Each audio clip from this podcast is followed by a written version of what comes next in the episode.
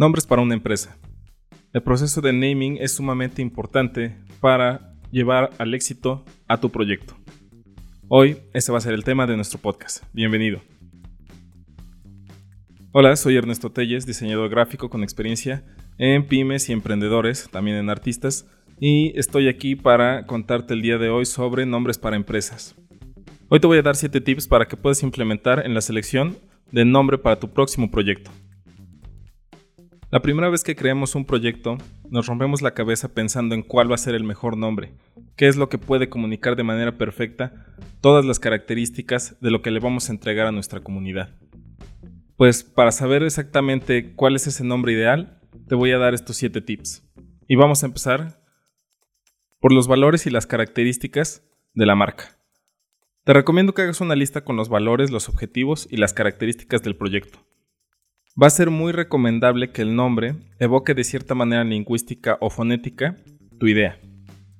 Esto va a ser muy útil para ti, no solamente para ti, sino también para tu equipo creativo, porque desde el gancho de la palabra, la gente ya va a saber a qué es a lo que te estás dedicando.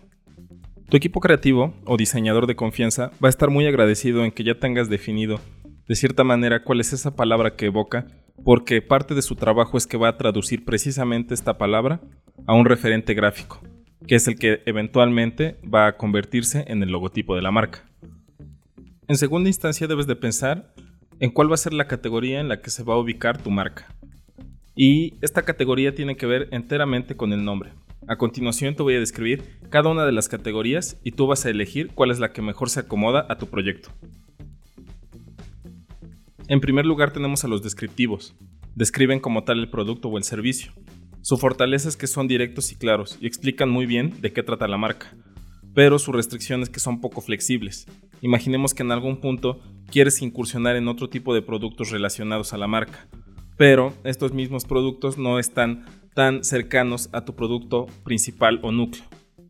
Puede que se vea un poco raro que la marca esté incursionando en nuevos mercados con el mismo nombre. En segundo lugar tenemos los sugestivos. Como tal sugieren el giro del producto, o también puede ser el servicio con cierto juego de palabras. Su fortaleza es que son muy sencillos de entender y son generadores de deseo. Sin embargo, tienen la restricción de que son muy comunes a veces y tienen poca posibilidad de registro. Al ser tan comunes, la mayoría de la gente piensa en esos nombres y cuando se hace el registro de marca, ya aparece un nombre similar relacionado en ese giro específico que seguramente es el que tú quieres atacar. Después tenemos a los acrónimos, que son abreviaciones de frases o nombres que son fáciles de recordar, pero que a veces carecen de cierta personalidad o no contienen como tal las características de tu servicio o producto. Esto puede generar cierto grado de ambigüedad en el nombre. A continuación, tenemos los abstractos, que son palabras nuevas que buscan posicionarse como ciertos referentes.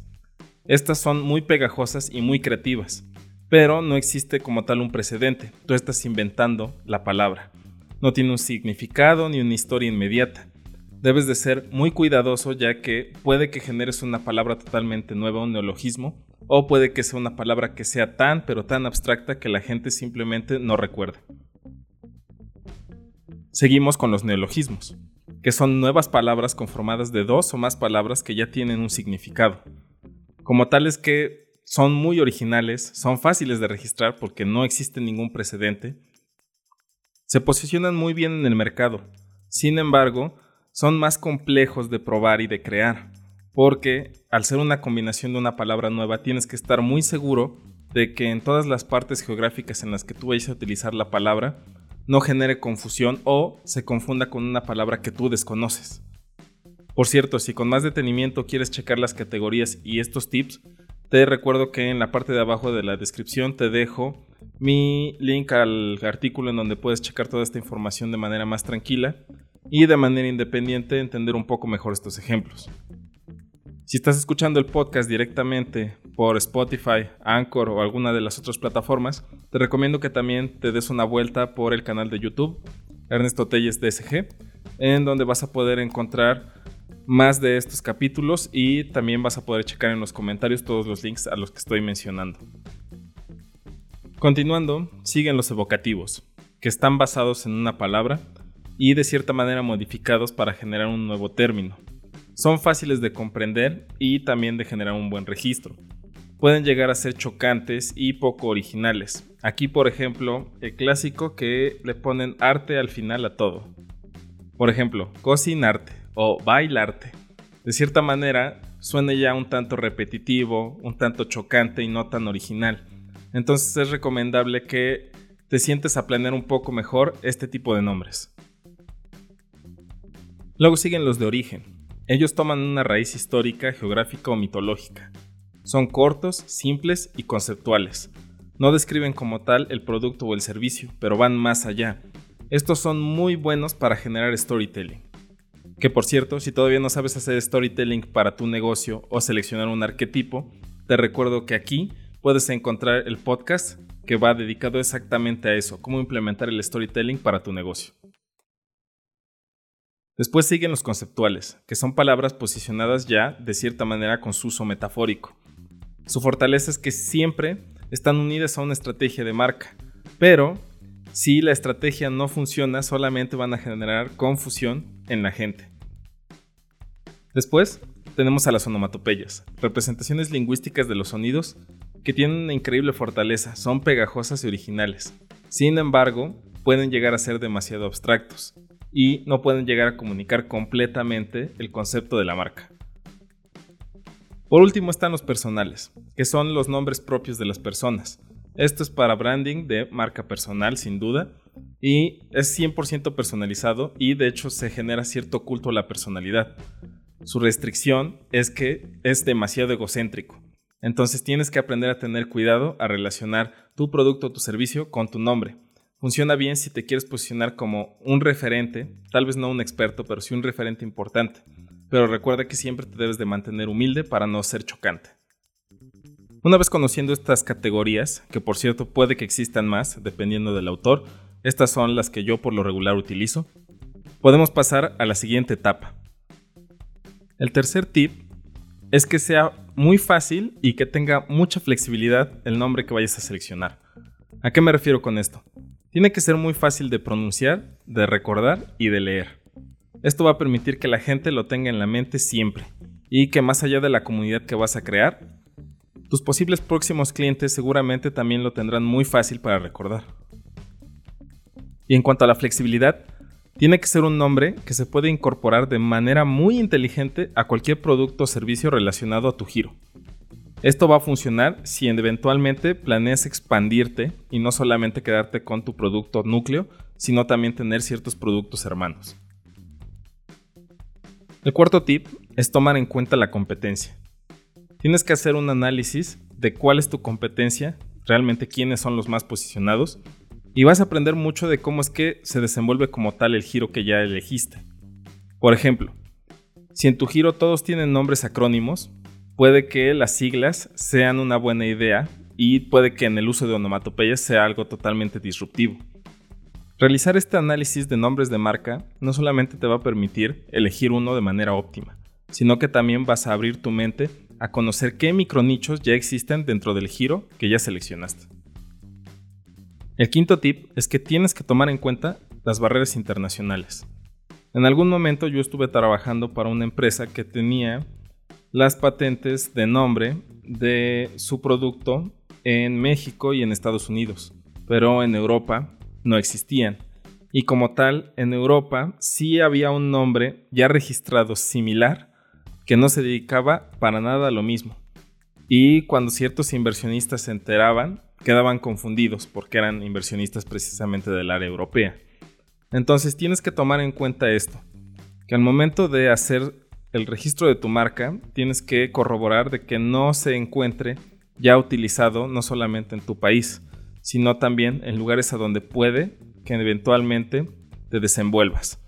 Si por el momento solamente es un proyecto local y te vas a desenvolver solamente en tu país, pues puede que valga la pena que solamente ahí estés trabajando con tu nombre, pero seguramente tendrás éxito y en algún momento vas a empezar a exportar productos o servicios y lo más probable es que si no hiciste esta investigación tengas que seleccionar una marca, bueno, un nombre de marca similar al que ya estás utilizando, pero que no sea el mismo porque alguien más ya lo tiene registrado tal vez en Estados Unidos o en otro país.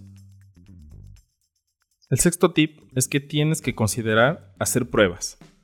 Y antes, esto es muchísimo antes de hacer el registro. Tus pruebas tienen que estar enfocadas a un focus group precisamente, ya sea físico o digital, de el micronicho que ya seleccionaste. La forma de realizar esta encuesta yo te recomiendo que sea respondiendo estas preguntas. Puede ser entre amigos, familiares o algunos entendidos ya de tu pequeña comunidad que estés haciendo crecer. Y les vas a hacer las siguientes preguntas. ¿Qué es lo primero que te viene a la cabeza al oír el nombre? ¿Te parece fácil de leer? ¿Te parece fácil de pronunciar? ¿Qué te imaginas que vende? ¿Te parece un nombre pegajoso? Estas preguntas tan simples son sumamente buenas en esta etapa inicial para conocer cómo es que la gente está viendo tu producto.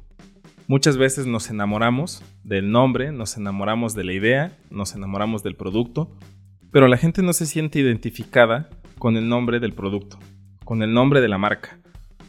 La necesidad y el problema ya lo resolviste y está ahí, y seguramente por eso a la gente le interesa. Pero cuando estén intentando recordar tu nombre, solamente se van a quedar pensando, ay, se llamaba, se llamaba, cómo era. Es importante que para todas las personas sea un nombre fácil de recordar y que tengamos de cierta manera cierta cercanía con él para que podamos relacionarlo en una fracción de tiempo mínima. Otra prueba que te recomiendo es que abras eh, Google Chrome y busques la pestaña de incógnito y comiences a googlear los nombres relacionados o palabras relacionadas al nombre que ya elegiste, a ver qué es lo que sale en las búsquedas.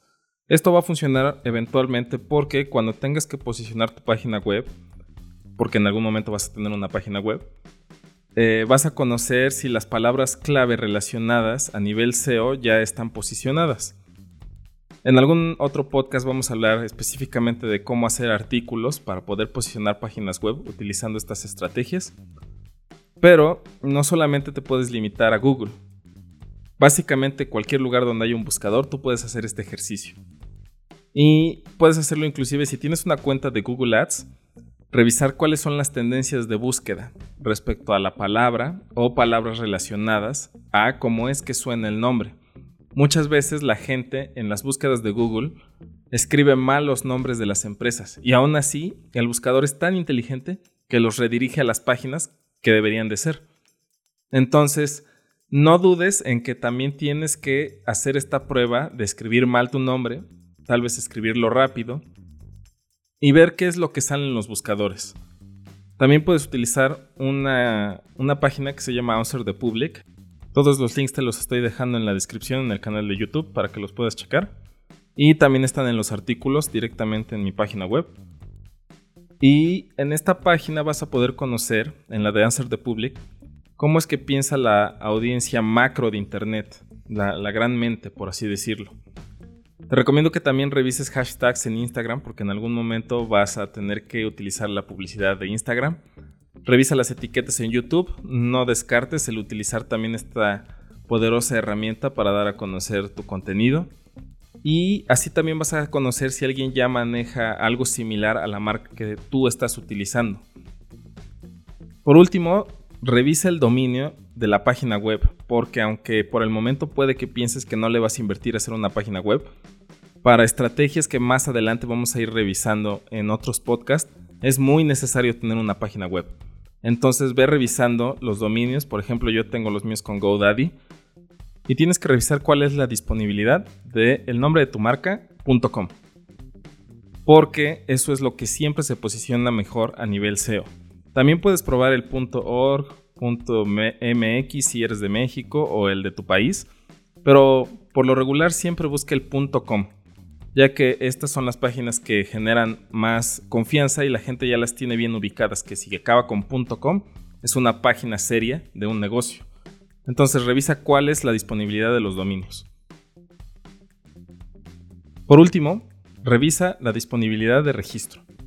El registro de marca es un tema muy muy amplio y muy detallado que debe tratarse también en otro podcast. Pero por el momento te debo decir que todos los países tienen una dependencia que se dedica a registros de marca o propiedad intelectual. En el caso de México es el INPI. Y te resumo cómo es el proceso. Prácticamente lo que tienes que hacer es que tienes que pagar porque se haga una búsqueda de tu nombre en el giro específico o categoría del registro. De hecho, tú puedes hacer esta búsqueda directamente en el portal del INPI. Pero hasta que no pagas y se hace como tal la búsqueda formal por parte de la institución, no hay un registro o una constancia que diga que tú eres la primera persona que está utilizando el nombre. Puede que eventualmente presentes alguna acta o puede que presentes pruebas de correo, de redes sociales, del dominio, algo, pero que ya esté documentado desde cuándo estás utilizando tu nombre de marca. Y tienes que hacer eh, ese pago y este trámite para que ellos hagan la búsqueda y te den una constancia de que eres la primera persona que está utilizando o buscando como tal el nombre de la marca y si es que está disponible. Una vez que revises que está disponible ya puedes hacer el trámite completo en las oficinas del INPI para registrar tu marca.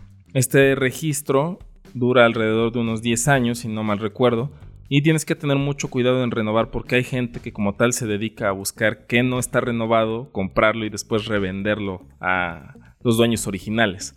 Entonces, como tal, sí es una parte importante del registro del nombre y no debes dejarlo pasar por alto. Es una inversión mínima realmente. Puede que a lo mejor tus dos o tres primeros meses de operaciones estés trabajando sin el registro pero después vas a tener que realizarlo para poder seguir las estrategias y también otros trámites y beneficios que vas a tener tú como tal, como empresa. Eh, así seas solamente tú un emprendedor que está trabajando en una empresa de una sola persona, te recomiendo que lo hagas. Esos son los 7 tips que debes tomar en cuenta para elegir un excelente nombre de marca. Si te gustan estos podcasts, compártelos, dale like eh, si estás en YouTube, suscríbete, dale a la campanita para que no te pierdas los próximos episodios. Recuerda que todos estos temas se pueden traducir no solamente para empresarios y para emprendedores, sino también para artistas. Y si tienes una duda de cómo es que se puede implementar, déjame un comentario y yo te voy a ayudar para saber cómo es que lo podemos implementar. Sin más por el momento, me despido y nos vemos en la próxima.